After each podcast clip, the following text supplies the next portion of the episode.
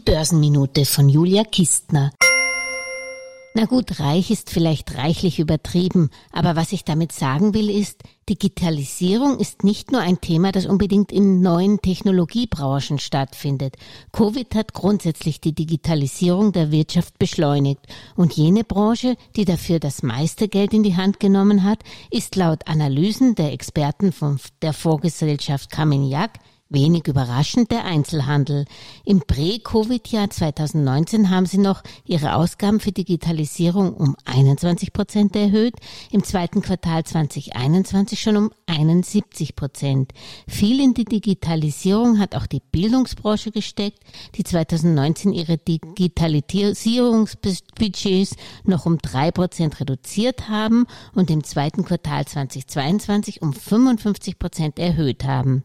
Zwischen 42 und 50 Prozent mehr für Digitalisierung ausgegeben, haben heuer auch schon die Industrie, Finanz- und Energiesparte. Also, wer in Digitalisierung investieren möchte, muss sich nicht zwangsläufig Tech-Titel zulegen.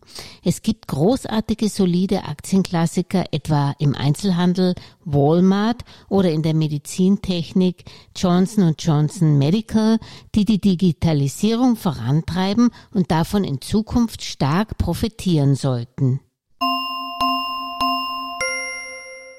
Alles Gesagte ist nur die persönliche Meinung von Julia Kistner und daher keine Anlageempfehlung und keine Rechts- und Steuerberatung. Für Verluste, die aufgrund von getroffenen Aussagen entstehen, übernimmt die Autorin Julia Kistner keine Haftung.